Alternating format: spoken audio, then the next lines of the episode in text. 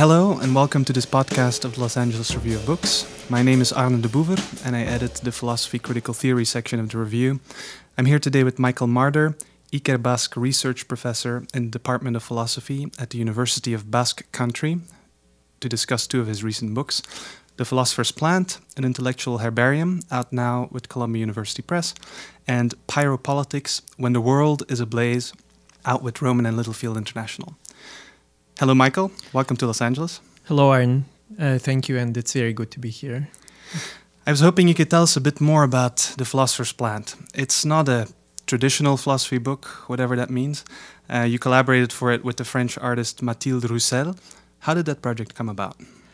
Well, after I finished writing um, Plant Thinking, uh, it occurred to me that we could really rechannel our view of philosophy and, and view it from a, a position of, of beings that are uh, changing, that are constantly in a constant metamorphosis. Because we know that traditional philosophy, of course, privileges uh, categories that are static, that are stable, that are immobile. And uh, we also know that plants are the exact opposite of that. That is why, as I mentioned in plant thinking, they have been marginalized throughout the tradition of Western philosophy, simply because they subverted that view of a being that is supposed to be static and, and immobile. And then it occurred to me what, uh, what if we actually look at the whole history of philosophy from the standpoint of view of those beings that are the opposite of that metaphysical ideal of, uh, uh of immobile uh, being? Uh, and uh, uh, of course, these vegetal threads, as I would like to call them, are prevalent in the work of virtually all philosophers. Their plants are used as examples uh, for for various concepts. They are used as um, uh, as prototypes, for instance, for the development from potentiality to actuality in Aristotle, uh, and and so uh, it occurred to me that I could tease out these small examples and actually reorient our attention to uh, uh, what is wrong with with metaphysics using its own resources, as it were and at the same time introduce uh, uh, readers who are perhaps beginners or are just starting to get acquainted with the philosophical tradition, at least in the West, uh, with the main ideas of these thinkers through vegetal examples, metaphors, and so on, because these are things that are very concrete, that are easy to, to grasp. Uh, and, and so uh, the idea was to lead the reader from, from these very familiar uh, examples of uh, palm tree or uh, blades of grass, for instance, or a water lily, to more abstract concepts that are exemplified in, in them. Uh, uh, so the book operates at, at, various levels, as I mentioned in the introduction. It can appeal to beginners in philosophy. It can also appeal to those who are quite versed in the discipline but want a different perspective on it uh, as well. Uh, and and uh, after that, it occurred to me that I could frame this book, as it were, as an intellectual herbarium. So I would uh, each each thinker. I have twelve philosophers corresponding to different periods from antiquity to basically our contemporary our days. Um, uh, each thinker was associated with one species of plants that he or she mentions in his or her work, uh, and um, and so it was a herbarium of these uh, uh, specimens of plants, but also herbarium of ideas. Uh, so the the idea was to arrange uh, uh, to arrange these as if it were an aesthetic object, to arrange these systems of thought side by side as if it were an exhibition, as it were, uh, and and overview them as beautiful plants, as it were, that that flourished in in thinking. Uh, but of course, the one limitation was that the herbarium is a visual object, and uh, and and so there had to be images or illustrations, uh, however you want to call them. Uh, and and um, I got in touch with Mathilde Roussel, who is uh, really a fantastic artist based in Paris, and who works a lot with vegetal themes in, in her in her art. Uh, and uh, she uh, she got very enthusiastic about the project. Uh, the one condition or the one idea was that her images were not really illustrations; they were independent artworks in their own right that were dialoguing with my text. So uh, uh, the, the whole book is a kind of one, the other level of at which the book unfolds is that it is a dialogue between uh, more abstract philosophical thinking and an aesthetic practice of, uh, uh of, of, actually producing art. Uh, and uh, much of it unfolded really as a dialogue between the two of us. Mathilde read some of the drafts of my chapters and then came up with ideas on how to uh, uh, represent certain concepts uh, in, in drawing, and, and we discussed the various ways in which this could work. but um, uh, it, it was uh, really uh, an endeavor that, that was on equal terms, as I would say. It, it was not really illustrating a pre-existing book, but the book itself unfolded as, as a, an interaction between an artist and a philosopher in that sense. Right. As you mentioned, um, The Philosopher's Plant developed out of another book you did about plants, Plant Thinking, A Philosophy of Vegetal Life, also out mm-hmm. with Columbia. It's a book that Dominic Pettman has reviewed in our pages. Mm-hmm. How do you see the philosophical project of that book as being different from what you're you're pursuing in, in the new one? Uh, well, the, the philosophical project of the Philosopher's Plant was probably more limited to the extent to which it uh, engaged with um, uh, uh w- w- with a kind of uh, marginal figure, as I already mentioned, in Western metaphysics, uh, and try to deconstruct the tradition of Western metaphysics using the figure of the plant. That was the first half of the book. The second half, of course, was more constructive. It was an attempt to reimagine existence itself, intelligence, thinking through uh, the intelligence and existence of plants. Um, so it, it was a, a, a, more traditional, I would say, philosophical intervention uh, into debates over metaphysics, as opposed to The Philosopher's Plant, which is a more open book. It was really more fun to write, also because uh, it uh, it cast a different glance over the entire tradition of philosophy based on these select specimens that are featured in the book, uh, and. Um, and dealt with a much broader array of topics, not just uh, deconstruction of metaphysics and a kind of existential existentiality of, of plant life, but but also uh, uh, many other themes that are uh, are staples in philosophy in general. Going back to plant yes. thinking for a moment, that book is presented with a foreword by Gianni Vattimo and Santiago Zabala, who characterize plant thinking there as being quote entrenched in weak thought end of quote that doesn't exactly sound like a, a, recommendation, I imagine, to the, the general reader. Weak thought. What do they mean by weak thought?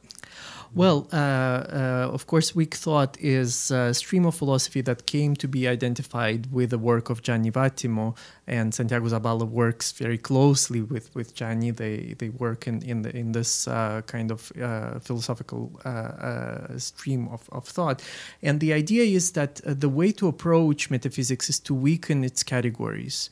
Uh, so that, as I mentioned in the beginning of our conversation, uh, uh, metaphysics privileges uh, stable, uh, immutable, ideally immutable beings and, and, and terms. and, and so the, the idea of weak thought is to, to, as it were, invite metaphysics to show where its strength is really coming from and to question or subvert that strength from within. So it is not to demolish, as it were, these metaphysical categories, but to weaken them from within without ever losing uh, whatever makes them what they are, whatever makes metaphysics metaphysics.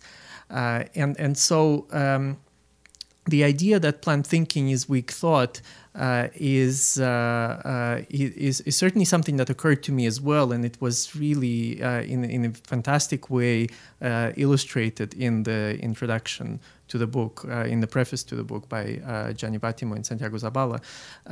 but the, for instance, I can give you an example of, of how this works. For Hegel, for instance, the plant is a, an ontologically weak being. Uh, it is weak because it is unable to oppose its other, it is unable to oppose uh, its environment. Uh, and so Hegel identifies it with the powerlessness of life itself. Uh, and, and so, uh, of course, for Hegel, this is a very negative valuation. This, this powerlessness of the plant that is not opposed to its other uh, is, is not something to aspire toward.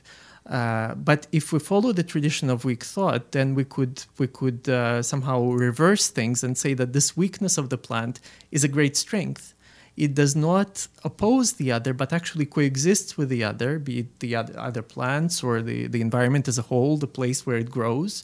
And that gives it much more flexibility for its own life and existence. It can actually evolve with the place of its growth as opposed to rigidly standing over and against it as uh, uh, animals and especially humans do, right? And uh, I emphasized this uh, a lot before as well that I think that one of the root causes of the current environmental crisis that that is incredibly uh, uh, deep is that we have we humans that is have taken the tendency of the animal as Hegel sees it to oppose itself to the place where it is and uh, uh, simply exaggerated it to uh, an incredible extent. So that we we have opposed not only the immediate places where we live but the planet as a whole has become an object set over and against us as subjects. And once that happens we are expelled from it as it were right? So we're no longer a part of the place that that we oppose which is not again this or that place but the, the planet as a whole in that sense. And with the plants since they they cannot do that it is not I, I see it not as a limitation but as a tremendous strength. So weak thought emphasizes the strength of what metaphysics sees as uh, as weakness and deficiency and lack. Right. In many ways, I think this brings us to some political implications of your work on mm-hmm. plants. I wonder if there's a relation, for example, between your work on plants and other work you've done about Zionism, for example, and the Israel Palestine situation. Yes, there is uh, clearly a link, and um, I think that it is especially obvious in the introduction to the volume Deconstructing Zionism that I co authored with uh, Gianni Vattimo. The volume was edited by us, and we wrote the introduction, starting with a very uh, telling uh, vegetal example. Uh, it, it, uh, it is the movie Lemon Tree about the conflict in Israel Palestine. And very briefly, the, uh, the plot of the movie is that um, a Palestinian widow uh, is forced to, uh, um, to cut down her uh, lemon grove because the Israeli Minister of uh, Defense moves in just across the street uh, and, and it is deemed to be a security hazard. So that uh, potential dangers can lurk about between the trees. Uh, she opposes throughout this movie, uh, she opposes the uh, uh, decision of the court, she hires lawyers and so on. So it is a very drawn out battle. And the, the final decision of the Israeli Supreme Court is really grotesque and Kafkaesque, one could say, which is that she does not have to. Uh, uh, completely uh, uproot her lemon grove, but she is forced to cut down her trees to no more than 50 centimeters above the ground. and, and so this is the supposed compromise solution. Uh, and, and the movie ends there with her walk, walking uh, among the stumps of, of these mutilated trees. Of course, uh, we see it as a kind of as a metaphor for the existence of the Palestinian people in, in, in that land so that uh, their rootedness, they are still rooted in the land, but their growth is suffocated, is mutilated. They are not allowed to grow more than 50 centimeters off the ground, which is which is an incredible. I mean, you you can't imagine a tree being 50 centimeters tall, and uh, uh, a lemon tree especially. And and it's the same with the national existence of, of the Palestinian people. So we start the book with this this example and uh, to, to show how uh, uh, incredibly um, evocative vegetal metaphors are in relation even to political issues such as this. Let's talk a bit more about politics. It's a central concern in the other book we're discussing today as well, Pyropolitics. You note in that book's acknowledgments that it was a difficult book to write. Why was that? Well, it was difficult on, on a number of levels. Uh, first of all, because uh, it was an attempt to uh, provide an integrated uh, theory of the political that would not be based in geopolitics and the politics of, of the earth or of the land. Uh, and we have uh, uh, scattered indications of what that theory could look like here and there, but it, it was a little bit of a trailblazing uh, uh, book, so I, I had to, uh, to, to invent the path as I moved along. That was one level of the difficulty. The other level was, of course, that um, uh, some of the examples or phenomena that I cover in this book are, are um, very difficult to think through or to, to even to, to contemplate uh, both at the emotional and at, at the intellectual levels. Um, take, for example, self immolations at political protests. I've watched quite a few uh, videos, footage of that, which uh, which which is just very very hard to watch, uh, or widow immolation uh, in India, uh, um, uh, the so-called sati. So just at, at that level, there is another added difficulty, and all of that was combined into a, a, difficult book, as I call it. Could yeah. you talk a little bit more about that distinction between geopolitics and pyropolitics that you mentioned? Uh, sure. So usually, when when we think about politics, we think about the politics of the earth. We think about territories. Uh, we think about uh, states with their boundaries and conflicts over over the land. We have just talked about Israel Palestine. It's a, a, quintessentially geopolitical conflict in that sense. Uh, and uh, so, if we think in the terms of the classical elements, which are four, uh, right, uh, in in the Greek philosophy, in pre-Socratics, you have the earth uh, the water, the air, and the fi- and fire. Finally, uh, it doesn't really make sense that politics would be limited to only one of these elements, to uh, geopolitics, to the earth.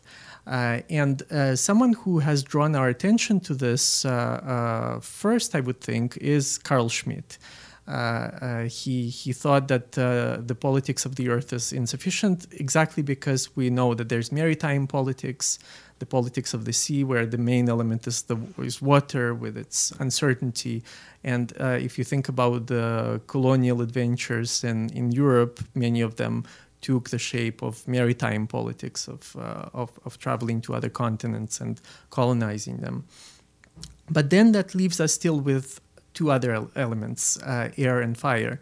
And Schmitt only in his book Land and Sea only alludes to, to these elements. He says it seems that now politics is moving toward the, uh, and he's writing this in the middle of the 20th century, politics is moving toward the domain of the politics of air, uh, with uh, air travel, with uh, air war, right? Uh, uh, bombs that are dropped indiscriminately on on populations, with space communications, satellites, and and and so on. And and in only one sentence he says, well, there is also politics of fire, which he sees as the end of politics and the end of humanity. And for him, that is exemplified in the atomic bomb. So for him, the atomic explosion is the epitome of, of pyropolitics. But at the same time, uh, uh, what he doesn't really pay attention to are the positive aspects of pyropolitics, of the politics of fire.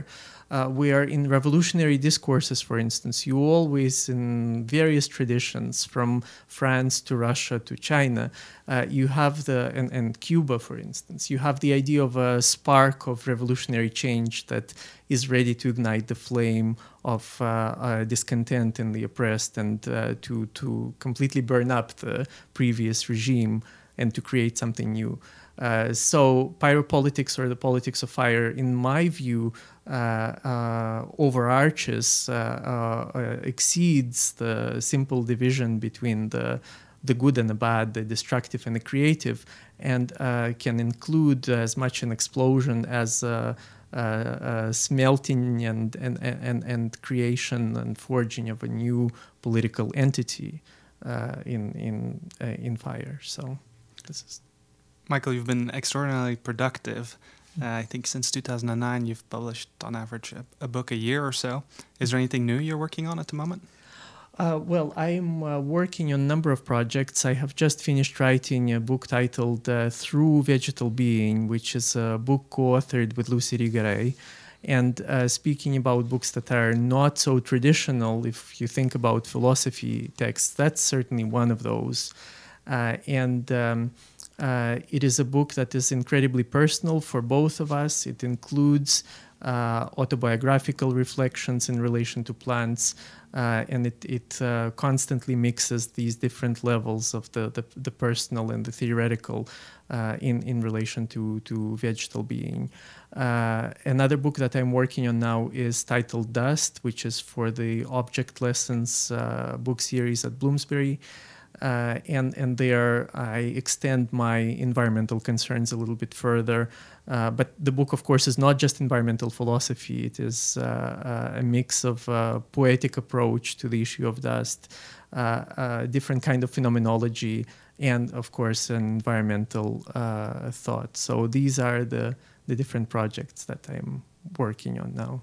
Yeah. Great. Thank you so much for for this conversation. This podcast was made for the Philosophy Critical Theory section of the Los Angeles Review of Books, accessible at lareviewofbooks.org.